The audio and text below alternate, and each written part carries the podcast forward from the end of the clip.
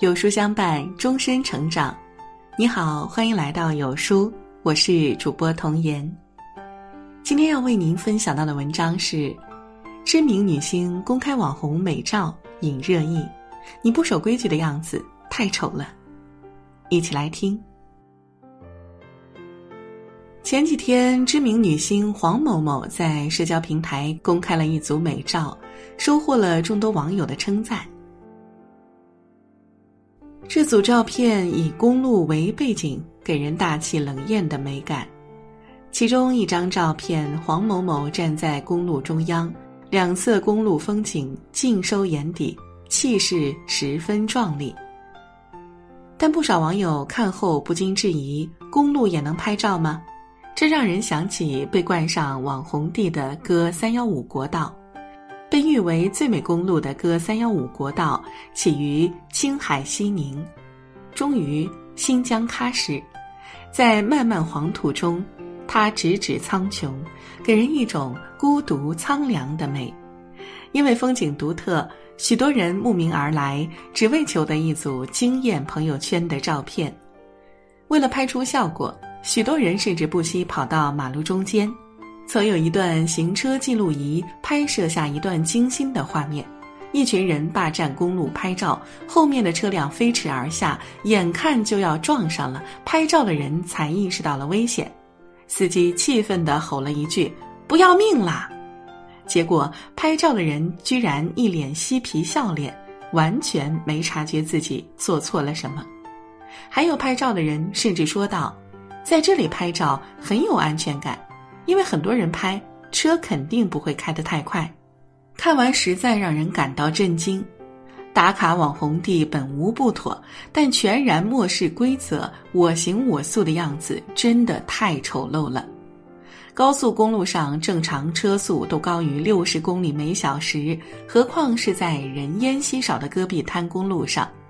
据相关统计，三一五国道上因为拍照就发生了八起交通事故。每一起事故背后的惨痛代价，不知道有多少是由这群无视规则的人所造成的。就如黑格尔曾说过的那句话：秩序才是自由的第一条件，无视秩序，破坏规则的自由，不仅自取灭亡，也殃及他人。可惜不守规矩的人真的太多了。广东佛山，十二名自驾游的驴友擅自闯入英德市横石塘镇石门台自然保护区内游玩，不仅游玩，他们甚至还自行决定在保护区河里游泳。后来由于天气突变，山洪爆发，有七人来不及避险，被洪水冲走。最终经确认，被冲走的七人中有三人溺亡，其中包括一名儿童。河南永城，二十三岁女子谭某约了两位朋友饮酒烧烤，晚上吃完后，她若无其事地上车，打算载朋友离开。结果意识不清醒的谭某开车撞上了一辆正在路口等红灯的小轿车，撞击瞬间，小轿车被冲出数十米之远，随即剧烈燃烧，现场一片火海。被追尾的车内三人最终两死一伤。上海地铁站，一名女子擅自翻越站台边的电动栏杆，结果身体被卡在了飞驰而来的列车和栏杆门之间，无法动弹。后来站台工作人员发现了这名女子，立即启动了站台紧急停车装置，但最后依旧无法挽回悲剧的发生。知乎上有人问：我们为什么要遵守规则？其中一个高赞回答说：因为那是生命的守护线。规则不是束缚，守规矩也不代表软弱。当你无视规矩，尝试去打破它，挑战它，那么你必然会付出惨痛的代价。晚清有四大名臣，四大名臣之首即是曾国藩。曾国藩拥有如此高的成就，很大一部分得益于他守规矩。曾国藩入仕之时立志革新吏治，他给自己的下属定了四条标准：有德、有才、不怕死，不怕苦。曾国藩的五舅早些年资助他进京赶考，算是他的恩人。曾国藩入仕后，五舅的儿子前来投奔他，他见这个表弟做事勤快，不怕吃苦，就留了下来。谁知这个表弟仗着自己跟总督的关系，对外总是趾高气扬，飞扬跋扈。后来曾国藩知晓了情况，毫不留情地把他的表弟遣回了老家。不仅对他人，曾国藩对自己也同样严格。为了更好地提升自己的修养，他给自己立了十三条规矩：主静、静坐、早起、读书不二、读史、谨言、养气、保身、写日记、日之所亡，月无忘所能、坐字、夜不出门。这些规矩他从未打破过，一直遵守到去世。有人曾推崇曾国藩为千古第一完人，殊不知所谓完人，不过因为守得住规矩。因为守规矩，他不断反思，精进自己，力求成为圣贤。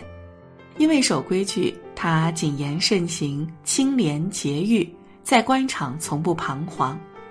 韩非子说，万物莫不有规矩。许多时候，守住的规矩更是一种修行，一种人品。在《伊索寓言》里有一则经典故事，有一小偷因偷盗成性，被判处死。临刑前，小偷要求和母亲说几句话。母亲走上前去，不料小偷一张口就狠狠地把母亲的耳朵咬了下来。原来在小偷心里，正是母亲一步一步把他推向了犯罪的深渊。第一次，他从学校偷了一块写字板回家，母亲知道后不但没怒斥他，反而高兴地夸奖说，看看我的儿子多么聪明，知道为自己找东西了。第二次，他偷了一件皮外套送给母亲，母亲看见后乐得嘴都合不拢，连连称赞，好孩子，你真是越来越有出息了，照这样下去，你一定能做出惊天动地的大事儿来。在母亲一次次的怂恿下，他偷的东西越来越多，价值也越来越大。今天是一头牛，明天是一匹马，再过些天就是珍宝金银。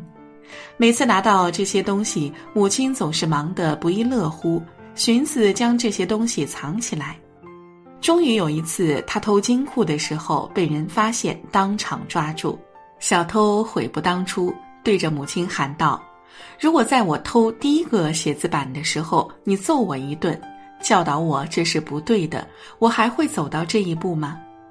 俗话说，勿以恶小而为之，守规矩同样需要从小事做起。波兰作家莱蒙特曾说，世界上的一切都必须按照一定的规矩秩序，各就各位。作为一个社会人，懂得规矩，守住规矩，才能守住自己的人生。